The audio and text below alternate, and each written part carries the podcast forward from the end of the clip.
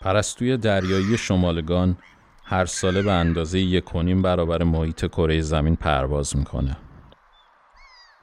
تنها دلیلی که تا الان برای توجیه این طولانی ترین مسیر مهاجرت در جهان عنوان شده وجود منابع غذایی بیشتر در مناطقیه که این پرستوها برای مهاجرت انتخاب می‌کنن.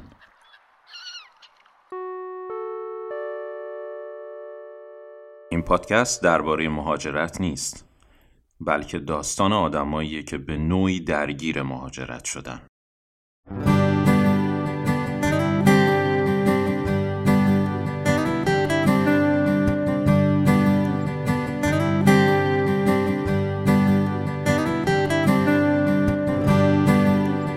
گره بر گره برزن ما گل خشکیده برداری.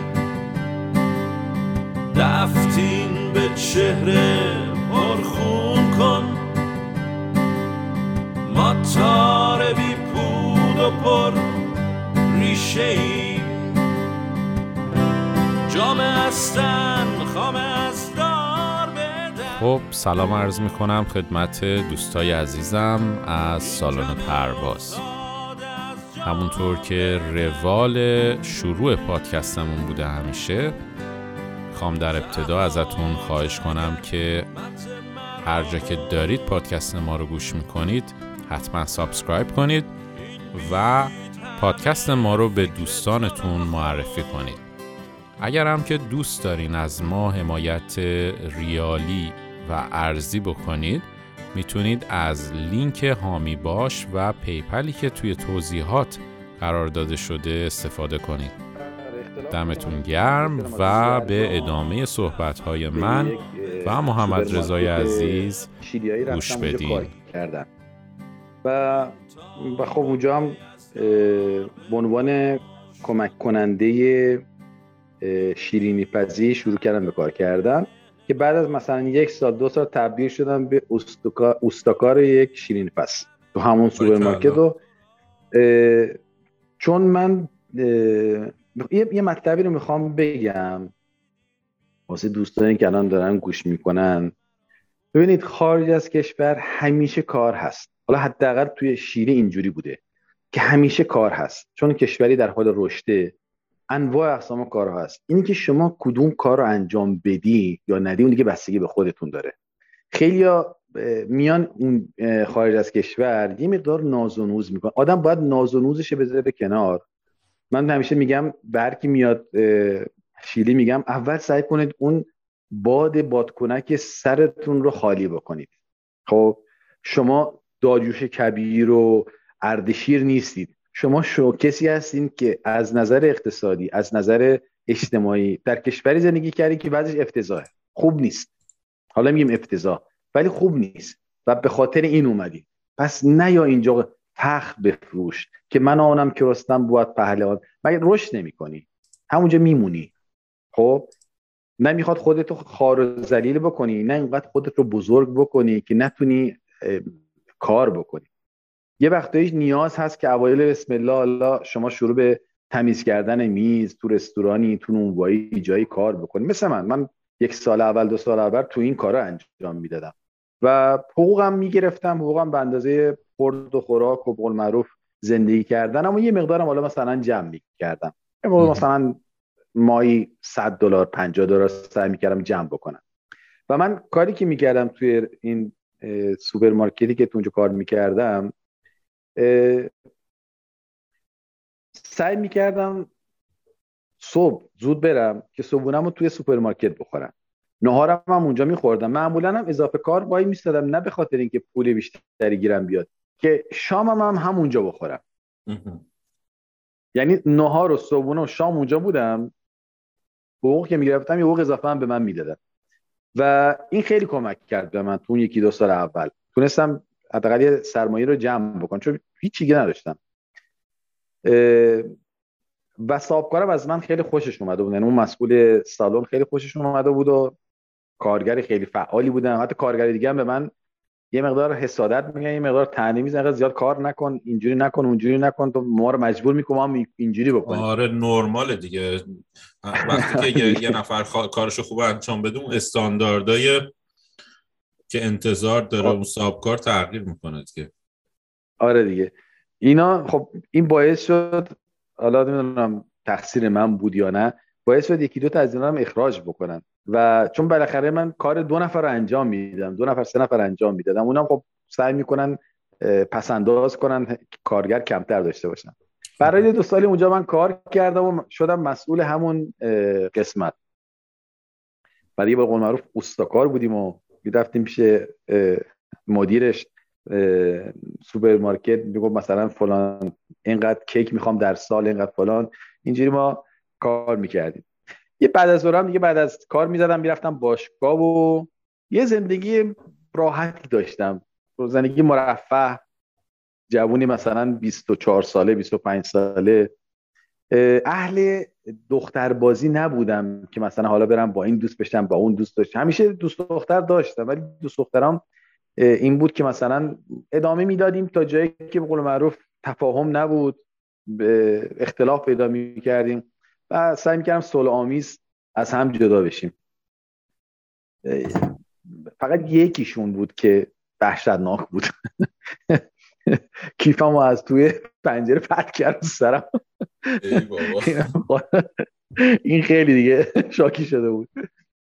ولی کلا اهل چیزم نبودم. اهل مثلا جشن رفتن و اینها هم نبودم. اگر دعوت می‌کردن می‌رفتم. اما این نبود که من برم حالا یه مشروبی رو بخرم بخورم یا مثلا برم نه. اگر دعوت می‌کردن حالا مثلا یک دیوانی رو مصرف می‌کردم سعی می‌کردم همه چی رو رعایت کنم. سعی می‌کردم واسه خودم یه سری بقول معروف مرزهایی رو تعیین بکنم که از اون مرزها رد نشم. چون شما میرید توی مثلا این قربه دیگه. شما دعوتت می‌کنن توی مثلا یک کباب یا یک فیستا یا همون جشنی. خب مشروبات الکلی هست همه چی هست دیگه. و اگر خودت جلو خودتون نگیری می‌تونی بیافتی تو یک بیماری های مثل الکلیزم یا حتی به مواد مخدر. باید خودتون مراقبت بکنی. حتی از نظر مثلا داشتن دوست دخترهای زیاد اونم خوب نیست. یعنی رو روی انسان اثر می‌ذاره روی مغز انسان هم اثر می‌ذاره. بعد دیگه نمی‌تونی در زندگی با کسی زندگی بکنی چون هر دقیقه عادت کردی یک نفر عوض بکنی. این خیلی مهمه. وقتی که ایرانی از ایران در میان میرن این کشورهای غربی. ما یه دو سالی اونجا ادامه دادیم و بعد از اون دیگه به ذهنم رسید که حالا یه مبلغی رو جمع کرده بودم در حدود هزار دلار تقریبا. و می‌خواستم واسه خودم مستقل باشم. یه چیزی رو مستقل انجام بدم. موقع هزار دلار سرمایه خوبی حساب می‌شد فکر می‌کنم تو این سالی که داری میگی. اون زمان آره مثلا صحبت از 26 25 سال 24 سال پیش بود. سرمایه خوبی با چنان نبود ولی بالاخره یه چیزی بود. یعنی باز می‌شد یه کارایی کرد. و شانسی که من داشتم یکی از بچه های ایرانی که رفیقمون بود با هم توی یک پنسیون زندگی می‌کردیم. میگه بعد از اون دو سال من یه جا توی سنتیاگوی خونه بود که طبقه بالاش صابخونه هر کدوم یه اتاق به ما اجاره داده بود یه آشپزخونه به قول معروف چی میگن کمپارتیر یعنی همون با هم دیگه همه استفاده می‌کردیم. ما هم سه بالا هم سه نفر بیشتر نبودیم. یه خونه اشتراکی هم ایرانی بودیم. آره احسن. خونه اشتراکی اسم حالا اسمش درست یادم نبود. خونه اشتراکی بود. این خونه یه خونه قدیمی بود ولی خب دیگه هر کی مثلا تخت خودش رو داشت اتاق خودش رو داشت و آشپزخونه هم مجهز بود. و این هاش خانم مثلا یه نفر رو میفرستاد حالا هر روز یا در هفته دوبار یه تمیزم می‌کرد. ما خودمون تمیز بودیم حقیقتش. خودمون سعی می‌کردیم مراقبت بکنیم. و ما سه ایرانی بودیم اون بالا. دیگه سه ایرانی به طور هم خورده باشن جوونم باشی دیگه حسابشو بکن دیگه. طبقه بالا مستقل در اختیارت اصلا را پلاش هم از یه طرف دیگه می‌رفت. دیگه کم کم شروع کردیم آخر هفته. چه می‌دونم جشن را بنداز و پارتی کردن خلاصه. آره دیگه پارتی البته پارتی کردن و من دوستای دوستایی دارم در آمریکای جنوبی. خودم هم یه مسافرت های کوتاهی رفتم به آمریکای جنوبی و این که میگه محمد رضا پارتی کردن واقعا به معنای تمام کلمه پارتی کردن تو آمریکای جنوبی پارتی کردنه. همه اهل بزن برقص و تو خیابون آهنگ بذاری همه شروع می‌کنن رقصیدن خلاصه. این این چیز مهمی رو گفتی. ببینید آمریکا ما ما خودمون خوزستانی هستیم میگیم خونگرمیم آره. ولی واقعا به اندازه آمریکای جنوبی نمی‌رسیم. خیلی خونگرمن خیلی ها یعنی شما موزیک می‌ذارید تو خیابون مردم شروع می‌کنن به رقصیدن. حتی همدیگر هم نمی‌شناسن دست همدیگر می‌گیرن میرقصن و بعد خداحافظ شما رو میرن. یعنی این یک تو, خونشونه. و ما هم دیگه کم کم به فرهنگ اونجا عادت می‌کنی دیگه. زندگی می‌کنی در حقیقت. من بخوام من نمی‌خوام بد ایران رو بگم ولی یه چیزایی رو ما کم داریم. شادی تو ایران کمه. ولی اونجا واقعا مردم شادن. مردم بلدن چطوری؟ با با هیچی شاد باشن. خیلی خیلی جالبی گفتی. ببین لازم نیست حتما کباب باشه. لازم نیست حتما یه موزیک می‌ذاره. حالا یه دونه مثلا نوشابه میره کوکاکولا می‌خره. با یه دونه مثلا آبجو. با همون حال می‌کنه. یه چیپس هم می‌ذاره کنار می‌بینی ده نفرم صدا کردن نشستن حالا چی؟ می‌زنن و میگن و میرخصن و شادن. خب؟ حالا مثلا اگر وضع مالیش بهتر بشه حالا دو تا گوشتم میندازه کنارش رو واقعا اینجوری یعنی بلدن زندگی بکنن. هم فقیرش هم پولدارش. فرق نمی‌کنه. این نیست که چون من فقیرم نتونم این کار بکنم. واقعا مردم شادی هستن. و این این این یه چیزی که خوشت میاد و دوست داری بمونی. یعنی خاکش داره می‌گیره. و این باعث که ما دیگه آخر هفته ها تقریبا ماهی یه بار رو دیگه حداقل قرار هفته ای رو حذفش کردیم. گفتیم بچه اینجوری نمیشه دیگه. داریم چی؟ از از حد رد میشیم. اون حاج خانم میگه بابا دیگه شورش در نیارین ما دیگه هفتگی رو کردیم ماهی یه بار. حالا یه مثلا یه جشنی رو مینداختیم خودتون خسته می‌شدین. حالا هفته یه بار دیگه. آره دیگه. آره دیگه هفته یه بار خسته. البته بچه ها خوزستان بس آبادانی ها که خسته بشون نیستن. آره. آره بعد دیگه خب سعی کردیم اینو کمترش کنیم. الو آره. تصویر قطع شد. نه نه OK ه. OK OK آها بس دیگه اینو قطعش کردیم و این که از بچه ها یک مینی مارکتی داشت. چون با, با دوست دخترش تقریبا در حال زندگی بودن. یعنی با هم دیگه زندگی میکنن یه یه پسر هم داشتن این یه مینی مارکتی داشت که پشت سرش نونوایی بود.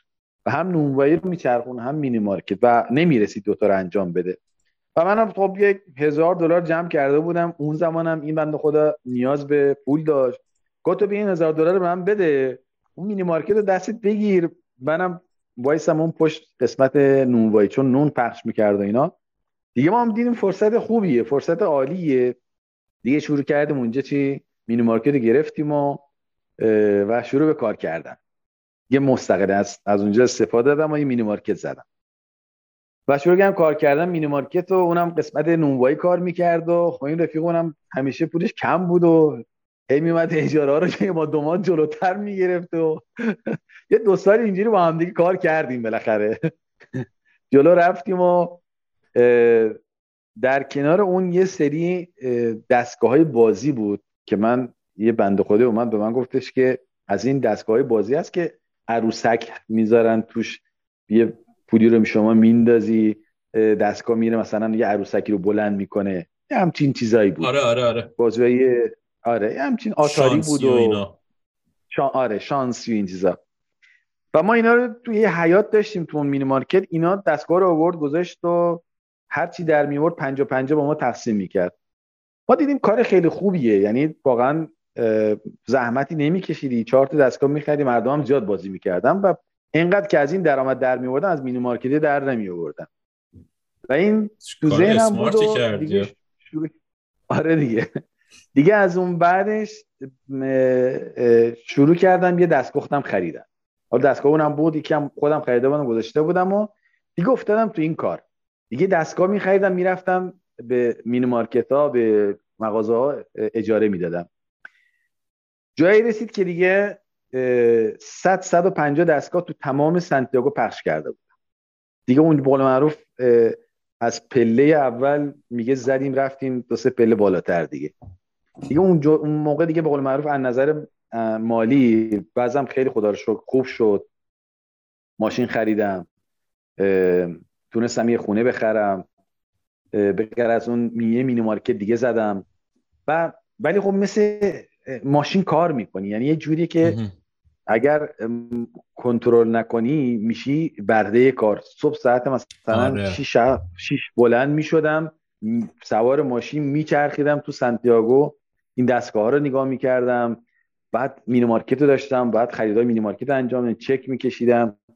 بعد یه دونه چیز زدم یه دونه عمده فروشی زدم که مثلا از کوکاکولا نوشابه می‌گرفتم پخش می‌کردم. دیگه یه جوری بود که فرصت رفتن به بانک رو نداشتم. و یه گونی گرفته بود یعنی گونی آرد پولا و اینا رو تو اون. گذاشته بود این گونی رو بسته بود گذاشته بود زیر تختمون. گفت اگر کسی بعد اینم متوجه میشم گونی رو انداخته بودم این گوشی اتاق اون داد گونی آردم روش. گفتم بابا طرف دوز بیاد تو خونه می‌فهمی آرد اصلا معنی نمیده. یا مواد مخدر توشه یا بالاخره یه مدت اینجوری بود. یه مدت بس خوب بود. دیگه یه جوری شد که دیگه همه شروع کردن دستگاه خریدن و دست زیاد تو این شد و من این دستگاه رو تقریبا یه مجبور میشه دیگه به جایی که مثلا اوایل من 15 درصد می‌دادم 20 درصد می‌دادم. بعد کم کم نس نس و آخر سر 60 درصد به صاحب مغازه و 40 درصد به خودم و اینا رو من داشتم تا تموم کردن دانشگاه بعد از اونم خب خدا رو شکر دیگه محمد در مورد محمد و... در مورد دانشگاه اصلا چیزی نگفتی که کدوم دانشگاه رفتی؟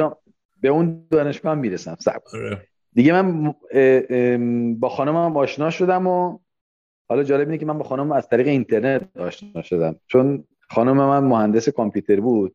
اونم منجر پروژکت بود. منجر پروژکت همش توی سر کار بود. فرصت اینو نداشت که مثلا با کسی رابطه برقرار کنم. منم فرصت نداشتم برم دیسکوتک یا برم با کسی آشنا بشم. تازم اینترنت اومده بود. اون تازه یاد گرفته بودیم اینترنت و کامپیوتر و این صحبت ها و یک سایت بود سایت دوستیابی. از طریق اون سایت من با خانمم آشنا شدم. یه 6 7 ماهی با هم چت می‌کردیم. نه اون وقت داشت بریم بیرون نه من وقت داشتم بریم بیرون. یعنی دوتامون شب و این شد دیگه آشنایی ما تا یه روز دیگه تماس گرفتیم و هم دیگه و دیگه بعد از اونم دیگه با هم جاد خالی رفتیم جنوب شیلی و دیگه این سفر شد تا قطب جنوب و برگشتیم. دیگه بقول معروف با هم آشنا شدیم. بعد از اون سال 2007 بود که ما من با خانومم اومدم ایران.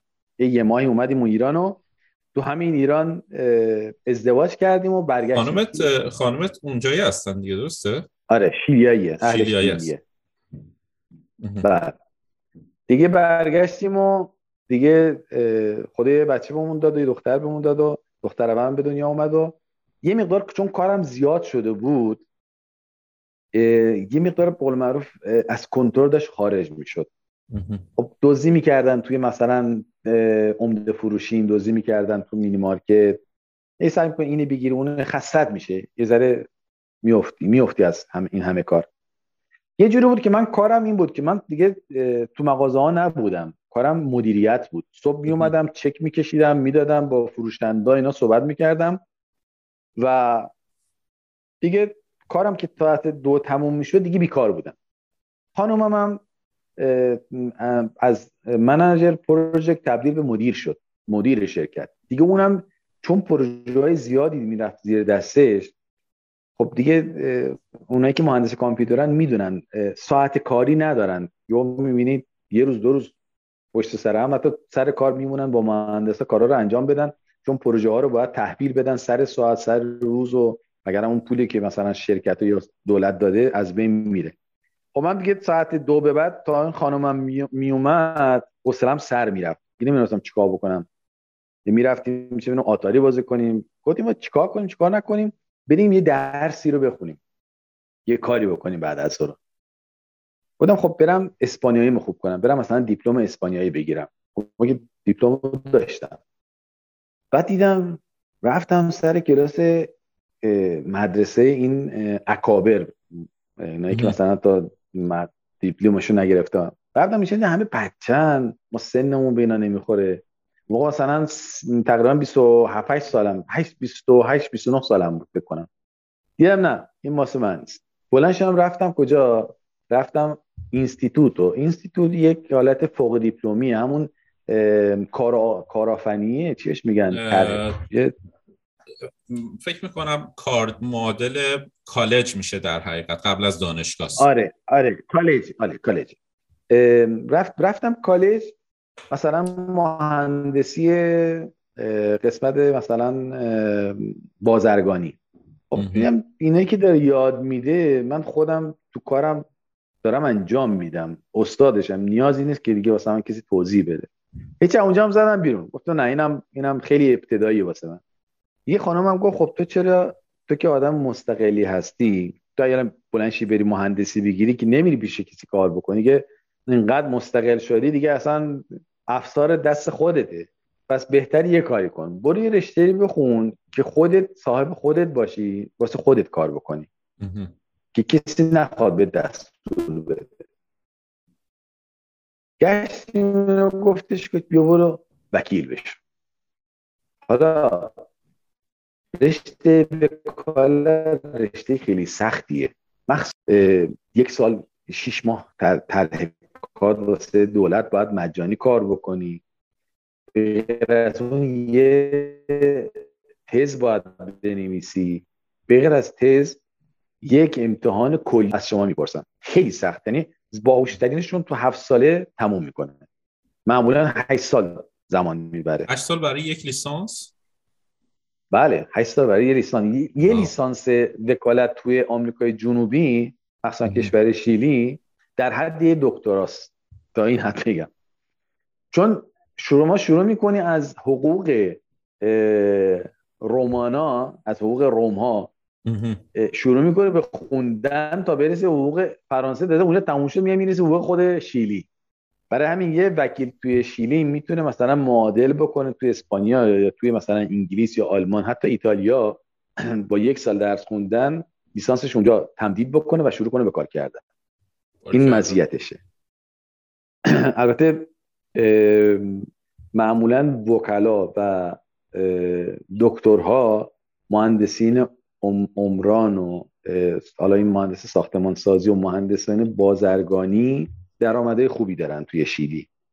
از معمولا درآمده بالا البته ما ما فقیراشونیم ولی هستن پولدار کار می‌کنن. داره بابا شما خیلی درسته. قربانت. دیگه من وارد دانشگاه برنارد اوخین شدم. چون دانشگاه برنارد اوخین دانشگاهی بود که پینوچه را انداخته بود واسه افسران پلیس و جفت جایی بود که من کار می‌کردم. من مرکز شهر سنتیاگوی مغازه دارم. اونجا خریده بودمش. و چون نزدیک بود و میگشتم جایی باشه که پارکینگ داشته باشه بعضی از دانشگاه پارکینگ ندارن. و این ذره واسه دانشجو سخته. پای جایی پارک بکنی. من میگشتم راحت باشه واسم. و دیدم این دانشگاه از نظر رشته حقوق هم تسلطش بیشتره. همین که پارکینگ داشت فضای سبز داشت و اینا نزدیک کارم بود خیلی راحت. بود مثلا می اومدم چک میکشیدم می‌رفتم دانشگاه یه وقت اتفاق چیزو برمیگشتم. و من شبانه درس خوندم. یعنی از ساعت 6 به بعد می‌رفتم سر کلاس تا ساعت 11 من صبح صبح با خانومم بلند می‌شدیم. ساعت مثلا 5 و نیم بچه رو آماده می‌کردیم. تحویل خدمتکار می‌دادیم. این می‌رفت میبردم میرسوندم سر کار. خودم می‌رفتم مغازه. یه سر می‌زدم به دستگاه یه سر می‌زدم به عمده فروشی و دیگه تا ساعت دو تموم می‌شد و بقیه کارا رو میدم دست کارگرا و بعد از اونم می‌رفتم دانشگاه توی کتابخونه دانشگاه. می نشستم درس خوندم تا ساعت 6 مثلا ساعت سه تا 6 درس میخوندم. بعد 6 به بعد دیگه می‌رفتم سر کلاس ها و سعی می‌کردم سر کلاس ها تمام مطلب رو بگیرم. حالا یه مطلبی هست. خانم گفت برو وکالت بخون. با وکالت؟ سخته. واقعا یک زبون دیگه است. بغیر از اینکه من اسپانیایی باید یاد بلد باشم یک زبون دیگه هم باید بلد باشه که اون زبون وکالت. هم تو ایرانش هم یک کلمات بله، اصطلاحاتش رو هر کسی متوجه نمیشه. احسن. هیچی ما رفتیم سره که گفتیم باش حالا فوقش نشد. یه مقدار زبان اسپانیمون بهتر میشه بر تموم میشه برمیگرد. یعنی تو ذهنم نبود که مدرک بگیرم. تو ذهنم بود یه مقدار اسپانیایی بهتر شه. خدا فوقش یه سال می‌خونم مردود میشم در میام دیگه. حالا یا تکرار می‌کنم یا در میام. و وارد دانشگاه شدم و رفتم سر کلاس نشستم جلسه اول یه بنده خدای معلمی و دکترا هم داشت وایستاده و صحبت می‌کرد و یه سری کلمات عجق و گفت و هیچیش نفهمیدم. دیگه ده دقیقه که گذشت گفتن نه این مال من نی من با بلنشم برم. اصلا اسپانیایی من نخونده بودم. اسپانیایی من تو با با, با مردم یاد گرفته بودم. به عربی اسپانیایی ترجمه می‌کردم چون یه دیکشنری داشتم عربی اسپانیایی. به فارسی هم که زبان مادری نخونده بودم. و سخت بود واسم. خیلی سخت بود. ده دقیقه اول که گذشت گفتم نه این این واسه من نیست و بهتر برم خودم و علکی مسخره نکنم. خودم رو ولش کن. وای میسم تا زنگ تفریح بعد ول می‌کنم میرم آقا وایسیم تو زنگ تفریح و وایسیم وایسیم تموم شد. یه دختری کنار من نشسته بود.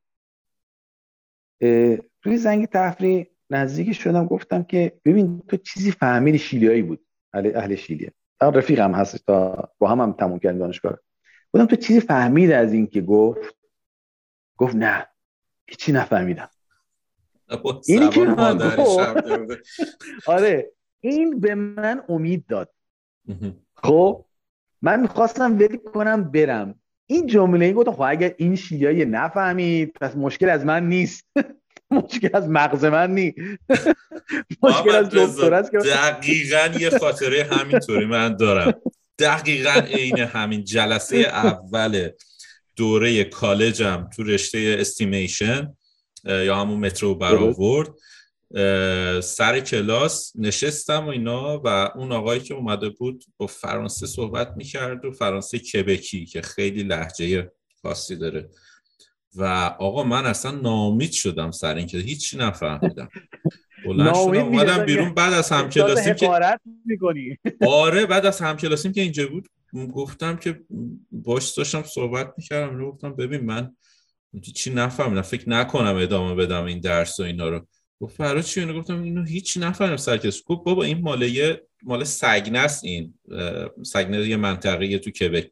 و این اصلا ما اصطلاح داریم میگه این یه طوری حرف می‌زنه فرانسهش میشه اوک لپتت دان لبوش لپتت شو دان لبوش میشه اینا یه جوری حرف می‌زنن که انگار سیب زمینی داغ تو دهنشونه. ما منم نفهمیدم چی گفتی. آره کتاب منم هم باور کن می‌خواستم نیام دیگه. من من دیگه داشتم می‌رفتم. بعد دیگه این که به من گفتی دیدم نه بابا مثل که مشکل از من نیست. از یکی دیگه پرسیدم. اونم گفت منم چیزی نفهمیدم. گفتم خوب از ادامه میدیم. بعد حالا میمونیم ببینیم. یه یه جلسه بعد دو جلسه بعد دیگه همینجور ادامه دادم و بعد یادمه تاریخ حقوق بود. معلم یه کتاب کوچیکی رو به اندازه کف دست به ما داد. گفت این کاپیتل کاپیتول پریمر یعنی اون اون بخش اولش رو قسمت اولش رو که تقریبا یه چیزی بوده مثلا ده صفحه می‌شد کمتر. خب برید بخونید من جلسه بعد می‌پرسم. عذاب گرفته بودم. اینو من چیزی رو هم بخونم؟ آقا رفتم تمام این ده صفحه رو ترجمه کردم. تمام رو کتاب تم کلمه کلمه ترجمه شده بود. و اینا رو همه رو شروع کردم چی؟ حفظ کردن. کار خیلی سختیه کار سختیه. بعد آره. دیگه هر یه چیز خوبی که خواستم بگم تو همین قسمت این صفحه اول که ترجمه می‌کنی کلمات تکرار میشن صفحه دو کمتر ترجمه می‌کنی. صفحه سوم کمتر. و این تو ذهنم یک چیزی رو ایجاد کرد که من هرچی بهتر یاد بگیرم این زبان رو و کلمات بیشتر یاد بگیرم. خب طبعا بهتر می‌تونم صحبت بکنم و هر دفعه نیازم کمتر واسه ترجمه کردن. من یه هفته, یه هفته تموم زمان گذاشتم. ده سفر رو چی؟ ترجمه کردم و حفظ کردم. بعد همکلاسی من تو دو ساعت ده, ده سفر رو خون حفظ کرد و من جواب دادم. ولی این انگیزه شد که دیگه شروع کنم به درس خونه یعنی من کارم شده بود ترجمه و حفظ کردن. من یادمه یه انشا به من داده بودن گفتم یه انشا بنویس در مورد یه مسئله حقوقی. نوشتمش رو. من خودم میخوندم میفهمیدم. دادم به یکی از این همکلاسیام خون گفت تو چی نوشتی؟ اصلا نه سر داره نه ته داره. نه چه می‌دونم فعل هفته اول کلمه فاعل. اصلا نمیفهم. اصلا می‌فهمی؟ گفتم من خودم می‌فهمم. بابا. این این اصلا خیلی باحالی من خودم می‌فهمم. اشکال از تو تو نمی‌فهمی. حتی یه بارم یادمه.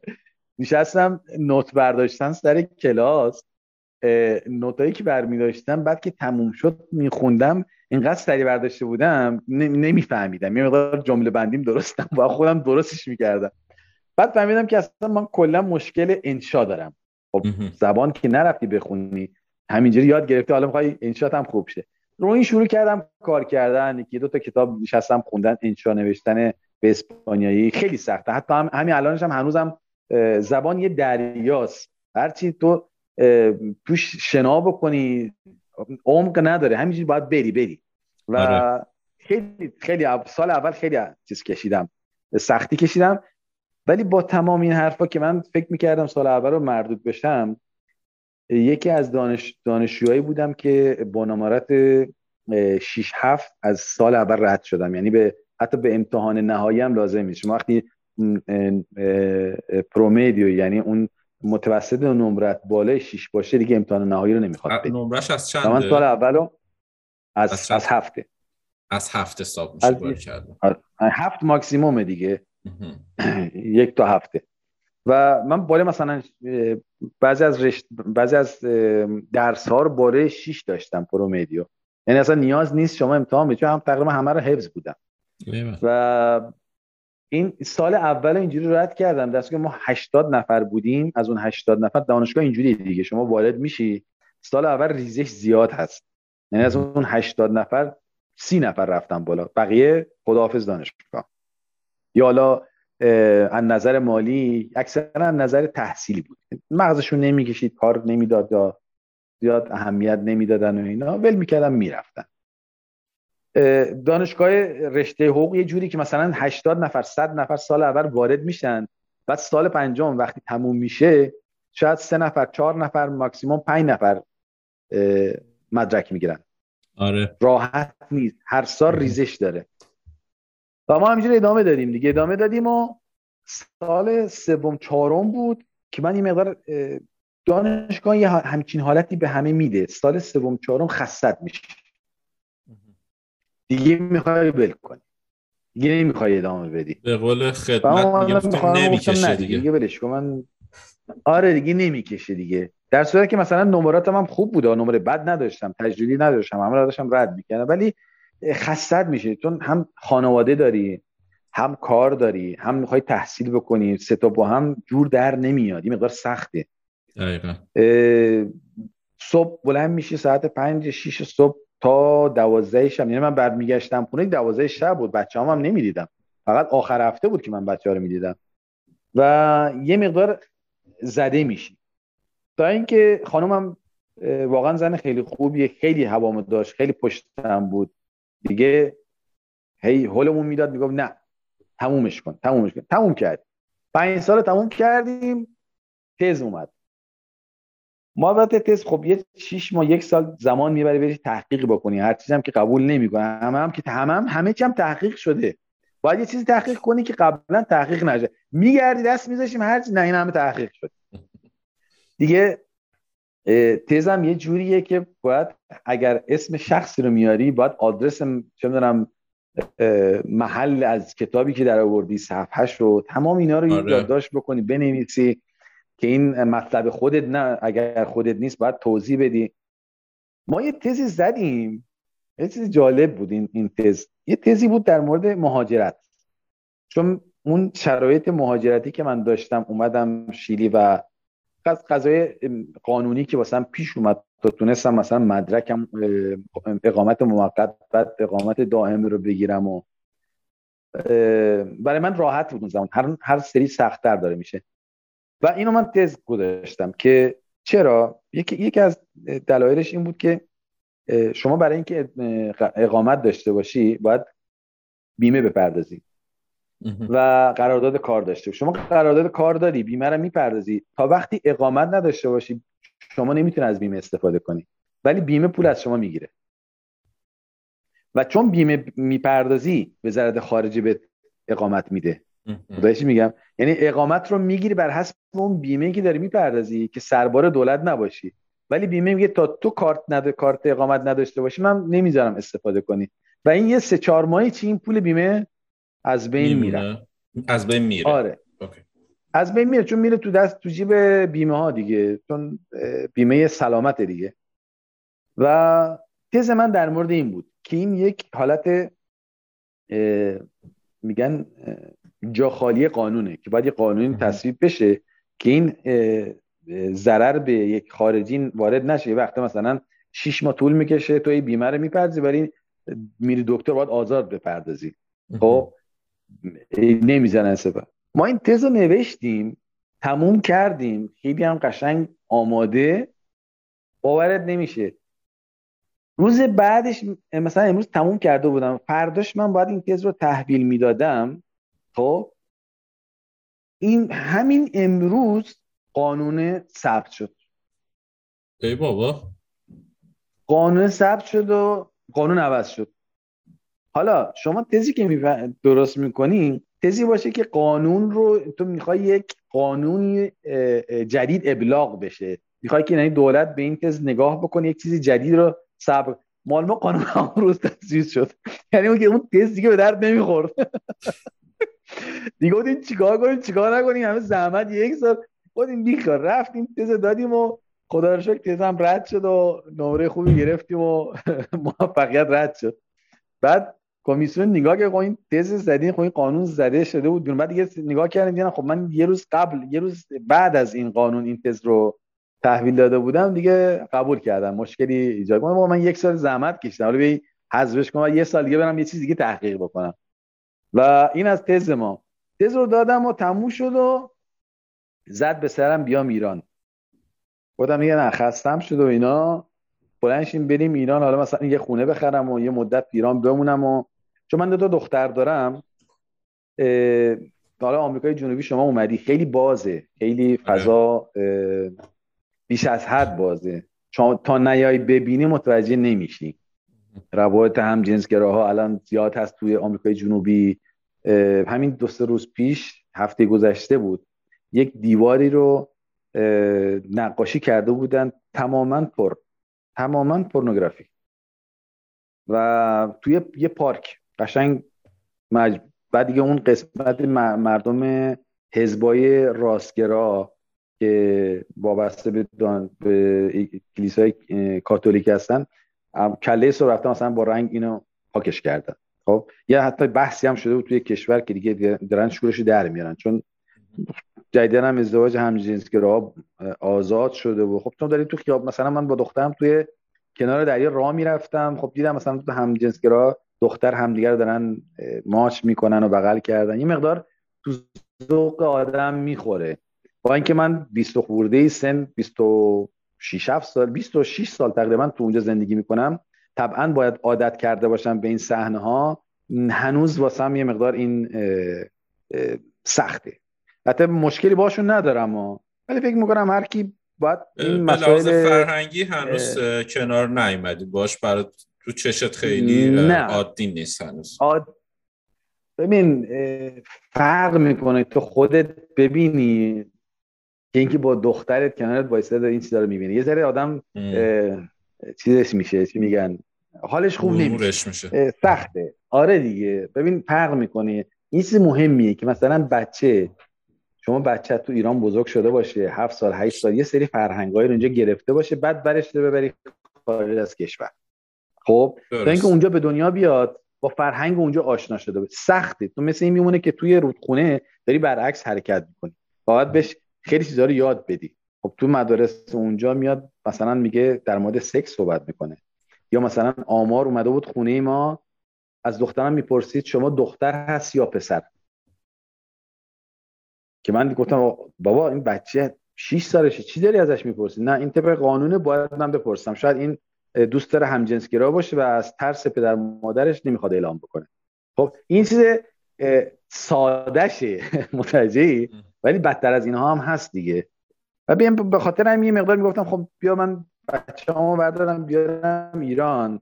اون به قول معروف سالهای نوجوانی که سالهای سختی هست واسه هر فرزندی.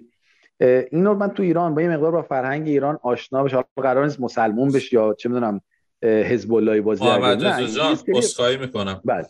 اسخای می‌کنم. برای اینکه چیز نشه برای اینکه یه مقدار خب به حال این پادکست از هر طیفی شنونده داره. من اجازه بده چون در مورد این صحبت که کردی یه چیز بکنم یه کامنتی خودم بدم. خب البته من با این نظر تو به شخص خودم خیلی موافق نیستم خب؟ چون که از یه چیزی صحبت کردی که این بده یا خوبه من فکر می‌کنم. شاید اشتباه بیان کردم. آره آره همین خواستم روشن کنم. نه آره. من مخالف هیچ طیفی نیستم و همم هم احترام می‌ذارم. حتی مشتری هایی هم دارم که خب همجنسگرا هستن. قصدم مخالفت با اونها با, زندگی اونها همینو خواستم روشن کنم. من شخصا خودم یه مقدار چجوری بگم که توهین نشه. راحت نیستی با این مسئله هست راحت نیستم احسن راحت آره. نیستم. خب حالا یه چیزی یعنی... بگم از تجربه خودم به خاطر اینکه خب کانادا جز مثلا مونتریال و استان کبک جز جایی هستش که خیلی زود اینو قبول کردم و وقتی که من اومدم کانادا هم یک کالچر شاک و یک شوک فرهنگی بزرگ بودش برای خود من. و از یه طرف ببین اومدم دیدم که خب یه سری چیزا بیسیکلی برای ما جور دیگه ای تعریف شده. و, و, و قرار نیستش که این چی, چی میگن؟ قرار نیستش که این اگزکت باشه. قرار نیستش که این دقیقا حقیقت باشه. می‌دونی؟ حقیقت رو ما نمی‌تونیم تعریف کنیم. بد و خوب رو نمی‌تونیم تعریف کنیم.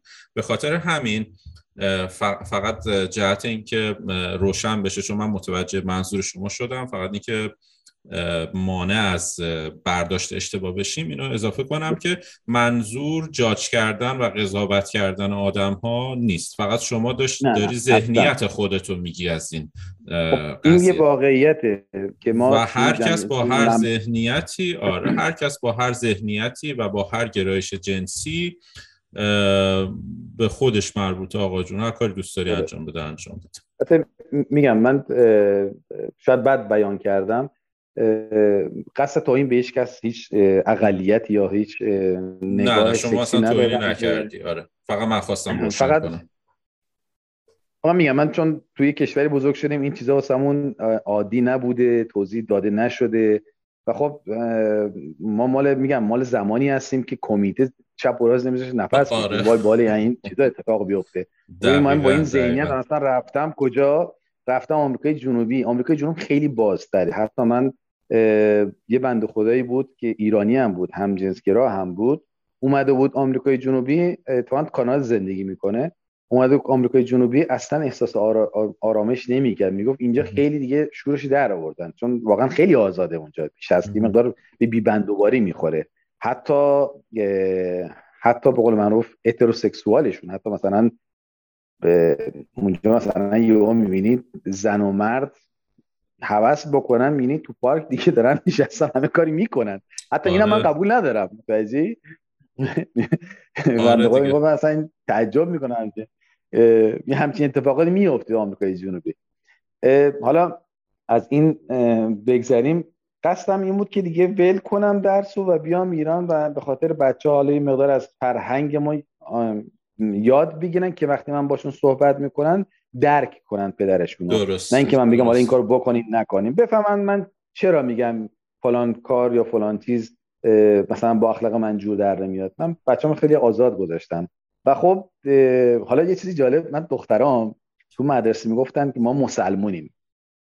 خیلی چیز جالبی. می‌گفتن ما مسلمونیم و در که من زیاد از اسلام اصلا فرصت نکردم فارسی بهشون یاد بدم. یه چی برسه بیام بشینم واسهشون از دین بگم. خودم هم آدم چیزی نیستم حقیقت. خودم آقای مقیدی نیستم. و تو مدرسه توی مدرسه دو زبانم درس میخوندن بریتیش نه ترول های اسکول. یه مدرسه بریتانیاییه. که انگلیسی رو قشنگ مثلا الان دختر من انگلیسی کامل صحبت می‌کنن و تو اونجا می‌گفتن خب ما مسلمون هستیم و خیلی افتخار می‌کردن ایرانی و مسلمون. آقا ما این رو برای موردیم ایران. این مسئله هجاب این مسئله ای که مثلا رفت و دخترم توی مس- مسجد شیراز این مسجدی هست که پنجره رنگی داره اسمش یادم رفت. مسجد وکیل فکر کنم باشه. آره فکر می‌کنم وکیل الدوله. آره. مسجد آقا مسجد رفت اونجا رفت. عکس بگیره. حالا روسری هم سرش بود. یه روسری کوتاهی کرده بود سرش و اینا. چهار تا خانم گذاشتن با چه می‌دونم با ببره بچه‌ها- همه رو بهشت. فاتی, فاتی کماندو برده. این هجاب این موشه بکن تو. بابا این خارجیه. اینا مسیحی هم. میگن اینا مسیحی هم دختره. من اصلا مسلمون نیستن خب واسه اذیت نکنه. گفتم این مسلمون مسلمون نیستن مسیحی حجاب سرشه. چادرم سرش کرده. نشسته می‌خواد یه عکس بگیره با این مثلا پنجره‌های رنگی. بعد تو خود مسجد دختره حجاب سرش کنه خب تو اگه می‌خوای گیری بدی به قول معروف برو اون که مسلمونه گیری نه بی- این اذیت می‌کردن. خب. یا مثلا یه یه جایی مثلا ما می‌رفتیم خب یه مقدار حجاب آزادتر شده تو ایران. میگم حجاب سرشون نمی‌کنه یا بلد نیستن اصلا درست حجاب سرشون کنن. من میام میگم آقا اه، حجاب درست کن فلان کن. حتی سال 2019 که ما اولین بار اومده بودیم. الان خیلی کمتر دیگه اذیت منطقه به منطقه هم هست دیگه. شما منطقه جنوب شرقی بری خب مردم مقیدترن. خب طبعا احتمال داره که بهتون آره حالا یه ایرادی هم بگیرن. و سر این موضوع هر جا میگه من که مسلمان نیستم. من مسیحی ام ببین این یک یه چیز کوچیکی ها ولی ببین چه راحت از اسلام زده شدن. خب؟ آره. یه یه چیزایی مثلا اتفاق افتاده بود. خب دختر من نخونده بودن در مورد اسلام نمی‌دونن. تو مدرسه گفته بودن آقا یه انشا در مورد امام زمان بنویسید. گفت اومد واسم تعریف کرد گفت خب من بابا من نمی‌دونم چیزی واسه امام زمان چیز کنم اینا. اصلا امام زمان کی هست؟ من توضیح دادم اینا. گفتم این اینجوریه و اونجوریه و گفت تو واقعا باور می‌کنی؟ یه نفر هزار خورده سال زنده است و بین شما میچرخه. گفتم تو خدا. اینو به من گفتی دیگه دیگه نگو. کار دستمون نده. دیگه شما چه خنده دارین بابا خواستم اینو بگم. من نمی‌خوام توهین بکنم باز به به دینی چیزی. ولی می‌خوام اینو بگم. واقعا ما رو از بچگی یاد دادن این مسائل رو. ولی یکی مسیحی یا یک نفر که این رو نمی‌دونه بیای واسش توضیح بده قبول نمی‌کنه. خب؟ طبعا قبول نمی‌کنه. وقتی به ما میگن مسیحا میگن خب حضرت عیسی اومده که مثلا ماها رو نجات بده. کشته شده. بعد بعد سه روز از از اون قبر در اومده. خب اگر کسی مسلمان نباشه مسیحی نباشه طبعا اونو قبول نمی‌کنه. چون با عقل یه سری مسائل جور در نمیاد. درسته. این این یه نکته یه نکته بود که خواستم بگم. اما دخترم حالا دختر میگه اصلا نمی‌خوایم بمونیم برگردیم یکیش میگه نه خوش خوشش میاد. از آثار باستانی به قول دختر کوچیکم میگه من از ایران باستان بیشتر خوشم میاد تا ایران تازه. چون آره این ایده که خیلی. یاد دارن در موردش. میگه ایران باستان خیلی قشنگه ولی ایران الان اصلا جالب نیست. متاسفانه به این چیز افتادیم. و خب من چون مد- مدارسم از طریق اینترنته خیلی راحت بودم. من ثبت نامشون کردم اینجا و سال گذشته مثلا کامل ما تو شیلی بودیم. اینا رو ما ساعت سه نصف شب بلندشون می‌کردم امتحاناتون رو بدین سر کلاس بدین و تا آره دیگه. شب بلند می‌شدن درس خوندن تا صبح. صبح فارسی بلدن قشنگ دیگه. نه؟ آره. خدا رو شکر یه فارسی رو یاد گرفتن. هم می‌خونن هم می‌نویسن. از نظر مدرسه مقایسه بخوام بکنم با مدرسه شیلی ریاضی ایران قویه. آره. ریاضی در ریاضی قویه. علوم اونجا قوی تره یعنی در خارج از کشور. و این یه دلیل خاصی هم داره. یه دلیل ایدولوژیکیه. چون خیلی راحت می‌تونن آناتومی بدن رو به شما نشون بدن یاد بدن در مدارس. ما تو مدارس ایران یه مقدار سختی یه مقدار حجب و حیا اجازه نمیده. ولی تو ریاضی خیلی مثلا قوی هم فکر می‌کنم تو فیزیک هم یا جبر و فیزیک و ریاضی ایران قوی تر باشه به نسبت کشورهای دیگه. من حتی خودم خواهرم کانادا زندگی می‌کنه بچه خواهرم میگفتش که بچههایی که مثلا از مدارس ایران بیان بهتر تحویل می‌گیرن تو مثلا از کشورهای دیگه. نمی‌دونم همچین چیزی هست یا نه. چون بهتر تحویل می‌گیرن؟ همچین چیزی. حالا مثلا یا بهتر می‌تونن موفق بشن. به طور کلی که حالا نمی‌دونم ماها معمولا ریاضی فیزیکامون و اینا بعد نیست. حالا تجربه که داشتم من به طور بیسیکلی حالا بعدش نیست. ولی خب فکر کنم ریاضی و فیزیک بچه های ایرانی بهتره به نسبت مثلا کشوری حالا موفق ترن تو این درس. حالا نمی‌دونم. حالا شاید به خاطر اینکه سیستم آموزشیمون هم یه جورایی مثلا روی این مسئله بیشتر تاکید داره آره. فکر کنم رو همین. درسته. آره. و حالا قول معروف اینا هم خب اینجا یه مدت الان اومدیم دوباره برگشتیم. ولی فکر کنم دیگه تا آخر امسال اینجا باشیم و بعد یعنی تا آخر خرداد ما دیگه انشالله باز دوباره برگردیم. یه مقدار دور شدیم. آها. این شد که من پنج سال تموم کردم. زد به سرم که بیام ایران. و خانمم خیلی اصرار کرد. گفت نه صبر کن امتحان اون کمیسیون رو بده بعد تموم کنیم بعد بریم ایران. دیگه ای من می‌رفتم ایران رو برمیگشتم که مثلا خونه اجاره کنم جا بگیرم ماشین بگیرم که وقتی اینا اومدن دیگه همه چی آماده باشه. دیگه خانمم قول رو پاشو توی کفش کرده گفت نه مدرک رو بگیر بعد بریم. دیگه با اجازه ما مدرک گرفتیم. وکالت توی شیلی یه جوریه که شما از سال سوم به بعد می‌تونی پرونده بگیری. خب می‌تونی پرونده بگیری و اکثر دادگاه هم از طریق اینترنته. خیلی مدرن هستن یعنی نیاز نیست برید دادگاه. فقط دادگاه های جنایی که باید شما جلوی قاضی حاضر بشی. و من پرونده می‌گرفتم انجام کارام انجام می‌دادم. مثلا سند رو وکیل اینجا ثبت می‌کنه توی شیلی. شما هر کاری رو می‌خوای انجام بدی توی شیلی نیاز به وکیل داری. حالا یه چیز منفی یه چیز خوبی یه چیز بدیه. از یه جهت واسه ما که وکیلم خوبه واسه مردم که مثلا عادی چیز خوبی نیست چون بالاخره باید یه هزینه به وکیل بده. درست. و دیگه نشستم درس خوندم. سال هشتم بود دیگه. نشستم یه پیک خوندن و کمیسیون اول کلا کپ کردیم. همه چیز در ذهنم پاک شد. هیچ نتونستم رد یعنی یه در... سه درس رو باید بری. درس مدنی حقوق مدنی. حقوق پروسه که همون مراحل قانونیه و یه درس هم به اختیار که من چیز رو انتخاب کردم. درس حقوق کار. درست. حقوق کار رو رد کردم. حقوق پروسه هم رد کردم. حقوق مدنی گیر کردم. و یه مقدار این بر این برم کردم کلا مثل که دیسک دیسک هارد پاک میشه حتی به این لحظه ای رسیدم که دیگه حتی نه اسپانیایی می‌تونستم حرف بزنم نه فارسی نه عربی مثل که اصلا کلا سه لغت هم کلا هست شد تو ذهنم. یه همچین چیزی شد. اول امتحان. نتونستیم رد شیم و گذاشت و بعد از سه ماه دوباره باید برگرد. چون من یه درس رو رد کردم کمیسیون خب اون دیگه نمی‌خواد امتحان بدی اون درس اول رد کردی مهم. درس دوم رد کردم. سومی که مدنیت خیلی هم سخته. یه کمیسیون دیگه تشکیل شد و دوباره این رو از اول امتحان دادیم. بعد از سه ماه بعدش. نوبت دومی. سه بار بیشتر من فرصت ندارم. اگر سه بار نتونم رد کنم یه از دست میدم باید دوباره برگردم یک سال از اول سال پنجم رو بخونم. در دانشگاهی دیگه برگردم کمیسیون امتحان بدم تز بدم همه این مراحل رو از اول رد کنم. و سخت هم هست دیگه. بار اول خب رد شدیم. بار دوم مرحله اول رو دادم.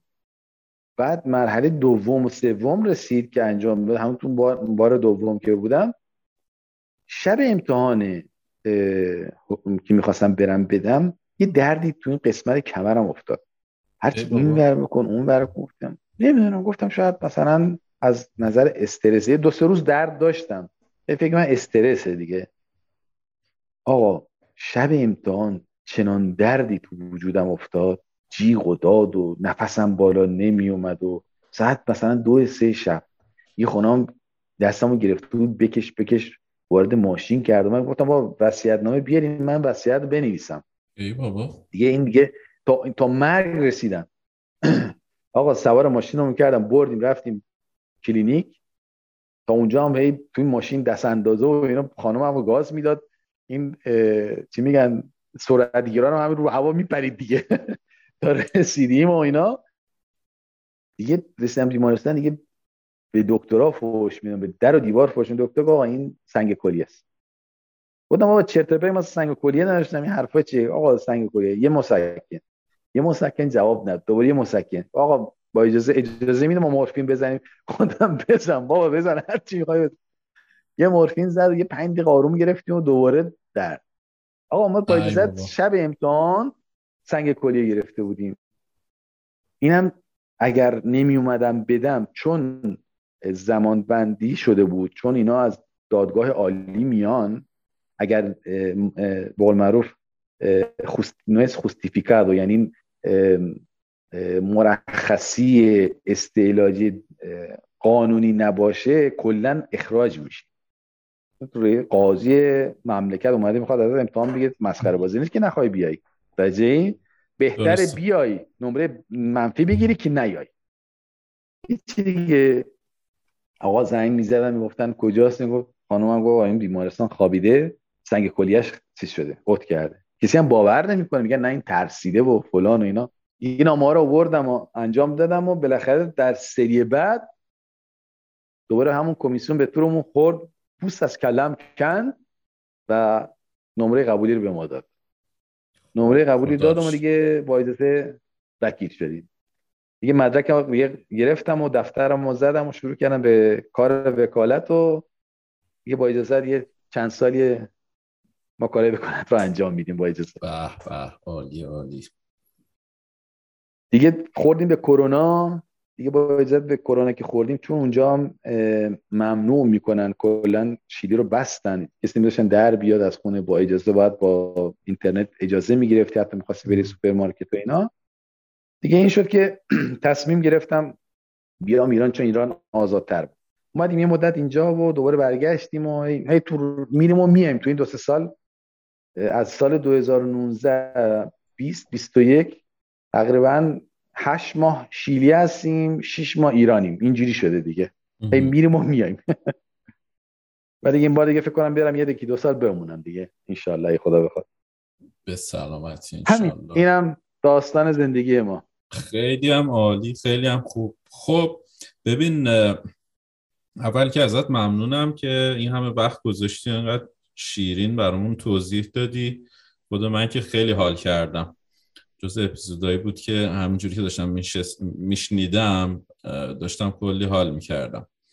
و اینکه ببین یه سوالی هستش که من می‌پرسم معمولا از همه. خب سالن پرواز اسم پادکستمون هستش و دلیل اینکه این اسم گذاشتیم یه اینه که این یک حس مشترکی بین تمام کسایی که می‌خوان مهاجرت کنن هست که ببین لحظه ای که تو می‌خوای سوار هواپیما بشی و حالا اون جایی که هستی حالا در مورد تو چه ایران و چه سوریه رو می‌خوای ترک کنی به عنوان یک مهاجرت و یک تصمیمی گرفتی و داری به سمت یک مسیری میری که خیلی برات صد درصد روشن نیست شاید. می‌دونی چی میگم؟ توی اون توی اون سالن پرواز که نشستی زمانی که پاسپورت تو مهر زدی کاراتو انجام دادی و اینا تا زمانی که بخواد بخوای سوار هواپیما بشی یه مدت زمانی هست که تو فرصت داری اونجا کار خاصی نداری و فرصت داری یکم فکر کنی. توی اون مدت زمان زمانی که داشتی به قصد مهاجرت کردن حالا از ایران یا سوریه خارج می شدی خاطرت هست چه فکری تو ذهنت بود؟ داشتی به چی فکر می کردی چه سوالی داشتی اون موقع؟ یه چیزی جالبی گفتید اون اون زمان من تنها چیزی که تو ذهنم بود این بود که آیندم رو داشتم می‌دیدم. یعنی سعی می‌کردم فکر کنم چی میشه در آینده واسه من. آیا مثلا برم برسم اونجا موفق میشم نمیشم؟ ببین من یک چیزی رو بگم این خیلی مهمه. ما یه بند خدایی رو داریم توی شیلی اسمش آقای عبدالله امیدواره. این اولین جهانگرد ایرانی بله با برادرشون برادر اتفاقا می‌خواستم همینو بگم بهت ببینم میشناسیشون یا نه. جز شخصیتی آره. که من خیلی دوستشون دارم. ایشون یه زمان با موتورسیکلت شروع می‌کنن به جهانگردی جایی که اون زمان که اصلا کسی جهانگرد نبوده با موتورسیکلت بعدش هم با یه دونه سیتروئن. و اینا درآمد این آره ژیان ژیان خودمون. اینا درآمدشون رو چون ازش پرسیدم خب این درآمد از کجا می آوردی این همه سفر کردین اینا می‌گفت ما مقاله می نوشتیم برای تایمز و بابت این مقاله پول می گرفتیم و با, با این پولا سفر می کردیم یکی از برادر ایرانه یکی دیگه هم خب شیلی زندگی کرده. زنونم شیلی زندگی می‌کنه. یه جمله خیلی جالبی به من گفت. بهش گفتم آیا امیدوار؟ چه نصیحتی می‌تونی به من بکنی اگه بخوام به عنوان یه شخصی که این همه به قول معروف تاریخ داره مثل شما بخواد ازش یک یک هدیه ای را دریافت بکنم به عنوان نصیحت چه چیزی رو می‌تونی به من بگی؟ هدیه بدی. یه ذره فکر کرد گفت ببین ما هم سه چهار جوون دورش جمع شده بودیم از بچه ایرانی. گفتش که فلانی سعی کن هیچ وقت نترسی. نترسید. شیرجه رو بزنید. برید جلو. واسه هر کاری اون ترستون رو بریزید کنار. هیچ اتفاقی نمیفته. حتما موفق میشی ولی برید جلو. خب ترس رو بذارید کنار. این, این تو ذهن من مون این خیلی جالب بود. چون من اون زمانی که تو توی فرودگاه بودم منتظر بودم حالا مهر رو بخوره اون سوالی که تو من از من کردی یکی از دلایل این که تونستم تا شیلی برسم بقول رو آخر دنیا این بود که ترسم رو گذاشتم کنار. بابا دیگه بالاتر از مرگ دیگه چیزی نیستش که. من که چیزی نداشتم. من جوانی بودم 23 ساله. پولی دستم نبود سرمایه نداشتم. درست خانواده داشتم قول کشورم بود. ولی دلو به دریا زدم. دل به دریا زدم گفتم میرم تا جایی که به قول معروف دیگه لحظه به قول آشوب و جنگ و اینا برسه. دیگه بالاتر از این. بعد به خودم هم به خودم هم روحیه می‌دادم. می‌گفتم خب من که بچه آبادانم من که جنگ رو دیدم من که به قول معروف انقلاب دیدیم چیز دیدیم. خیلی چیزا دیده بودیم. آره, آره. خب جنگ خلیج هم دیده بودیم. خب مگه بدتر از اینم مگه هست؟ چیزی دیگه نیست. خب من به همه میگم به دوستانی که وقتی ازم سوال می‌کنن. حالا آمریکای جنوبی تو چرا رفتی؟ چرا نرفتی کانادا؟ چرا نرفتی انگلیس؟ چرا نرفتی آمریکا؟ از همه اینا رو من به از کانادا سفر کردم و فرقی نه ندیدم با حالا با آمریکای جنوبی. تقریبا همونه. من پاسپورتم با پاسپورت شما که کانادایی هستین یکیه. یعنی از نظر قدرت پاسپورتی من 175 کشور می‌تونم برم. تمام اروپا کانادا آمریکا استرالیا ژاپن چه می‌دونم کره جنوبی تمام کشورها بدون ویزا می‌تونم برم. حالا مثلا شاید یک کشور شما بیشتر بریم آفریقا ما اونو مثلا تو فرودگاه ویزا بگیریم. خب این این واسه من مهم بود. یکی اینکه نترسم و کارم رو جلو ببرم. یکی اینکه انتخاب که وقتی می‌خوام بکنم خب کشوری می‌خواستم انتخاب کنم که حداقلش با پاسپورتش بتونم برم اروپا. یعنی این حداقل چیزی که می‌خواستم. و و یک ثبات اقتصادی اجتماعی تو زندگیم ایجاد بشه. و خدا رو شکر به همه اون چیزی که خواستم رسیدم و از همه زندگیم اصلا پشیمون نیستم نیستم و فکر می‌کنم خیلی هم استفاده کردم. خیلی هم لذت بردم. و خیلی هم خوشحالم از تمام این کارهایی که انجام دادم. و فکر می‌کنم مهمترین چیز مهمترین چیز تو زندگی آدم باید اهل تلاش باشه. شما بگو من باهوشم. من چه می‌دونم تیزهوشان درس خوندم. اهل تلاش نباشی هیچ چیزی رو به دست نمیاری. صبر خیلی مهمه. ما همیشه معروفیم به مردمی که یک شبه می‌خوایم ره صد ساله بریم. ولی وقتی یاد بگیری با صبر می‌تونی انجام بدی خیلی راحت میری جلو. متوجه میگم؟ این این خیلی مهمه. تو ایران این مهم... این نمیشه. نمی‌تونی صبر داشته باشی. زندگی یه جور متاسفانه از نظر شرایط اقتصادی اجتماعی به حالتی رسیدیم که نمیشه صبر کرد. باید روز به روز زندگی بکنی. ولی وقتی شما وارد جایی میشی هر کشوری قانونمند باشه مطمئن باشین زندگیتون عوض میشه. هیچ اتفاقی بدتر از اون چیزی که در زندگی براتون افتاده بیشتر اتفاق نمیافته. اگر شما واسه خودتون یه سری خط قرمزایی رو از نظر خوشگذرونی بذارید صد درصد موفق میشید. این این چیزی که من می‌تونم بگم. درسته خیلی به صورت پخته این صحبت های آخر کردی. محمد رضا و من فکر می‌کنم اگه کسایی هستن که نه تنها می‌خوان مهاجرت کنن و دوست دارن در حال انجام کاری هستن و می‌خوان تصمیم بگیرن و کاری انجام بدن فکر می‌کنم این چیزهایی که محمد رضا گفت رو آدم یه جورایی توی کارش بگنجونه احتمال موفقیتش خیلی بیشتر میشه. و واقعا هم باید موافقم با استعداد آدم شاید نتونه با استعداد خالی به جایی برسه. ولی مطمئنم که با تلاش آدم می‌تونه به جایی برسه. و دمت هم گرم. خیلی لطف کردی. خیلی محال کردم با این اپیزودی که ضبط کردیم با هم دیگه. و امیدوارم که همیشه موفق باشی. و چقدر باعث خوشحالیه که من یه دوست پیدا کردم در شیلی. اگر که اگر که من اگر اومدی در خدمتیم. اصلا شک نکن. و همینطور تو ببین خیلی خوشحال میشم بیای کانادا و اینجا هم دیگر ببینیم و چی میگن؟ خواهرم کاناداست گفتم. خواهرم خیلی اصرار می‌کنه که من بیام کانادا. حتما بیا و کبکم بیا.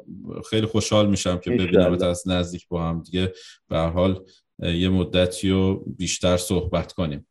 خیلی هم متشکرم ازت و نمی‌دونم اگه صحبتی داری اضافه کنی اگه نه هم یه خدافزی بکن. که والا دقیقه دیگه حرف زدیم. مردم خسته میشن حرفای ما زیاد صحبت کن. من همون که انشالله نترسن تلاش بکنن تلاششون رو مدام باشه صبر داشته باشن تو در تلاش کردن و ناامید نباشن. خب شاید تو ایران ناامیدی باشه ولی تو هنوز تو دنیا امید هست. و می‌تونن و واقعا اگه می‌خوای می‌خوای در بیای از ایران آقای ایرانی اگر می‌خوای در بیای باید کامل در بیای یه پا تو ایران نباشه یه پا تو خارج از کشور. نمی‌تونی دووم بیاری. کامل یعنی به این ذهنت فشار بیار که من میرم حداقل دو سال دووم بیار بعد برگرد. مگر اگه هر سال بری بیای نمیمونی. نمی‌تونی اون تحمل بکنی. این خیلی مهمه. یهو بری بعد از سه چهار سال برگردی ایران. مگه نه؟ از دست در میره.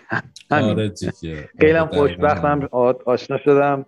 فردای تو متشکر وقتتون هم زیاد گرفتیم. ایشالا که کمکی باشه به دوستان که می‌خوان سفر برن مهاجرت بکنن. کمک هست. خیلی متشکرم ازت محمد رضای عزیز دوباره. و همتون رو با همتون خدافزی می‌کنم. من مسعود هستم از استودیو کوچکی در کانادا. این بیت همه فکر تو